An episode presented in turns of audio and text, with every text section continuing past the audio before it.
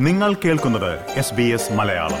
കൂടുതൽ പരിപാടികൾ കേൾക്കാൻ S B S dot com dot A U slash Malayalam സന്ദർശിക്കുക. SBS SBS SBS SBS SBS SBS Malayalam. ഇന്നത്തെ വാർത്ത.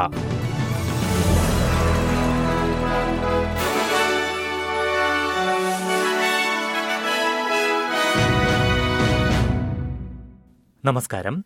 എസ് ബി എസ് മലയാളം ഇന്നത്തെ വാർത്തയിലേക്ക് സ്വാഗതം. ഇന്ന് രണ്ടായിരത്തി ഇരുപത്തിനാല് ജനുവരി പന്ത്രണ്ട് വെള്ളി. വാർത്തകൾ വായിക്കുന്നത് ദിജു ശിവദാസ്. ഓസ്ട്രേലിയയുടെ ഉൽപ്പന്നങ്ങൾ ഈ വർഷം വിൽക്കില്ലെന്ന് പ്രമുഖ സൂപ്പർമാർക്കറ്റ് ശൃംഖലകളായ വൂൾവർട്സും ആൽഡിയും പ്രഖ്യാപിച്ചു. രാജ്യത്തെ ഏറ്റവും വലിയ സൂപ്പർമാർക്കറ്റായ വൂൾവർട്സാണ് ഈ പ്രഖ്യാപനം ആദ്യം നടത്തിയത്. ഓസ്ട്രേലിയയോടനുബന്ധിച്ചുള്ള പ്രത്യേക ഉൽപ്പന്നങ്ങളുടെ ആവശ്യകത ഓരോ വർഷവും കുറഞ്ഞുവരുന്നതും ഓസ്ട്രേലിയയുമായി ബന്ധപ്പെട്ടുള്ള വിവാദങ്ങളുമെല്ലാം കണക്കിലെടുത്താണ് ഈ നടപടിയെന്ന് വൂൾവർട്സ് വ്യക്തമാക്കി. രാജ്യത്തിന്റെ ദേശീയ ദിനമായി ആഘോഷിക്കുന്നതിന് പകരം ജനുവരി ഇരുപത്തിയാറിനെ അധിനിവേശ ദിനമായി കാണണമെന്നാണ് ആദിമവർഗ സമൂഹം ആവശ്യപ്പെടുന്നത്. വൂൾവർസിന് പിന്നാലെ ആൾഡിയും സമാന നിലപാട് പ്രഖ്യാപിച്ചു. എന്നാൽ ഇതിനെതിരെ രംഗത്തെത്തിയ പ്രതിപക്ഷ നേതാവ് പീറ്റർ ഡറ്റൻ വൂൾവർസിനെ ബഹിഷ്കരിക്കണമെന്ന് ജനങ്ങളോട് ആവശ്യപ്പെട്ടു. യമനിൽ ഹൌദി വിമതർക്കെതിരെ അമേരിക്കയുടെയും ബ്രിട്ടന്റെയും സേനകൾ തുടങ്ങിയ വ്യോമാക്രമണത്തിന് ഓസ്ട്രേലിയയും പിന്തുണ നൽകുന്നുണ്ടെന്ന് ഫെഡറൽ സർക്കാർ അറിയിച്ചു. ചെങ്കടലിലെ കപ്പലുകൾക്ക് നേരെ ഹൌദി വിമതർ നടത്തിയ ആക്രമണത്തെ തുടർന്നാണ് യമനിൽ വ്യോമാക്രമണം തുടങ്ങിയത്. ഗാസയിൽ ഇസ്രായേൽ നടത്തുന്ന ആക്രമണത്തിന് പ്രത്യാക്രമണം എന്ന പ്രഖ്യാപനത്തോടെയാണ് ഹൌദി വിമതരുടെ നടപടി. വ്യോമാക്രമണത്തിന് ഓസ്ട്രേലിയയുടെയും പിന്തുണയുണ്ടെന്ന് പ്രതിരോധ മന്ത്രി റിച്ചാർഡ് മാൾസ് പറഞ്ഞു.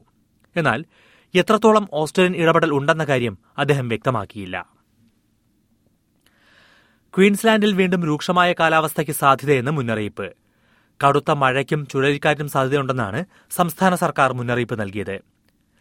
കെയ്ൻസിനും ഡാർവിനും ഇടയ്ക്കായുള്ള കാർപ്പന്റിയ ഉൾക്കടലിൽ ഉഷ്ണമേഖലാ ന്യൂനമർദ്ദം രൂപപ്പെട്ടിട്ടുണ്ടെന്നും ഇത് ചുഴലിക്കാറ്റായി മാറാനുള്ള സാധ്യതയുണ്ടെന്നും സർക്കാർ ചൂണ്ടിക്കാട്ടി. അതിനിടെ വെസ്റ്റേൺ ഓസ്ട്രേലിയയുടെ പല ഭാഗത്തും ഉഷ്ണതരംഗത്തിന് സാധ്യതയുണ്ടെന്ന് കാലാവസ്ഥാ വകുപ്പ് മുന്നറിയിപ്പ് നൽകി.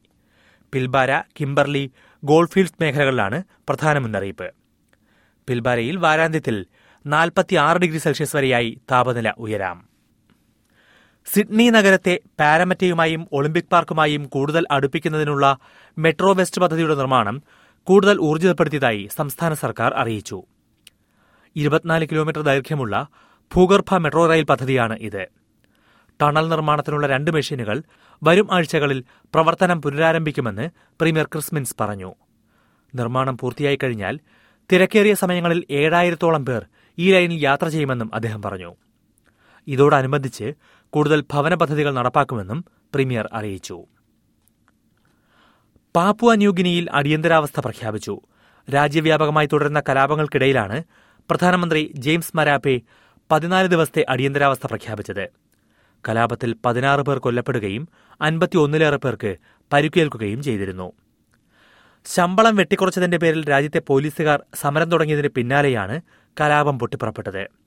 ഇതോടെ സർക്കാരിന്റെയും പോലീസിന്റെയും പ്രവർത്തനം നിർത്തിവെച്ചുകൊണ്ടാണ് അടിയന്തരാവസ്ഥ പ്രഖ്യാപിച്ചിരിക്കുന്നത്. ആയിരത്തോളം സൈനികരെ സജ്ജരാക്കിയിട്ടുണ്ടെന്ന് പ്രധാനമന്ത്രി അറിയിച്ചു. എസ് ബി എസ് മലയാളം ഇന്നത്തെ വാർത്ത ഇവിടെ പൂർണമാകുന്നു. അടുത്ത വാർത്താ ബുള്ളറ്റിൻ അടുത്ത തിങ്കളാഴ്ച വൈകിട്ട് അഞ്ചു മണിക്ക് കേൾക്കാം. ഇന്നത്തെ വാർത്ത വായിച്ചത് Diju Sivadas SBS SBS SBS SBS SBS SBS Malayalam ഇന്നത്തെ വാർത്ത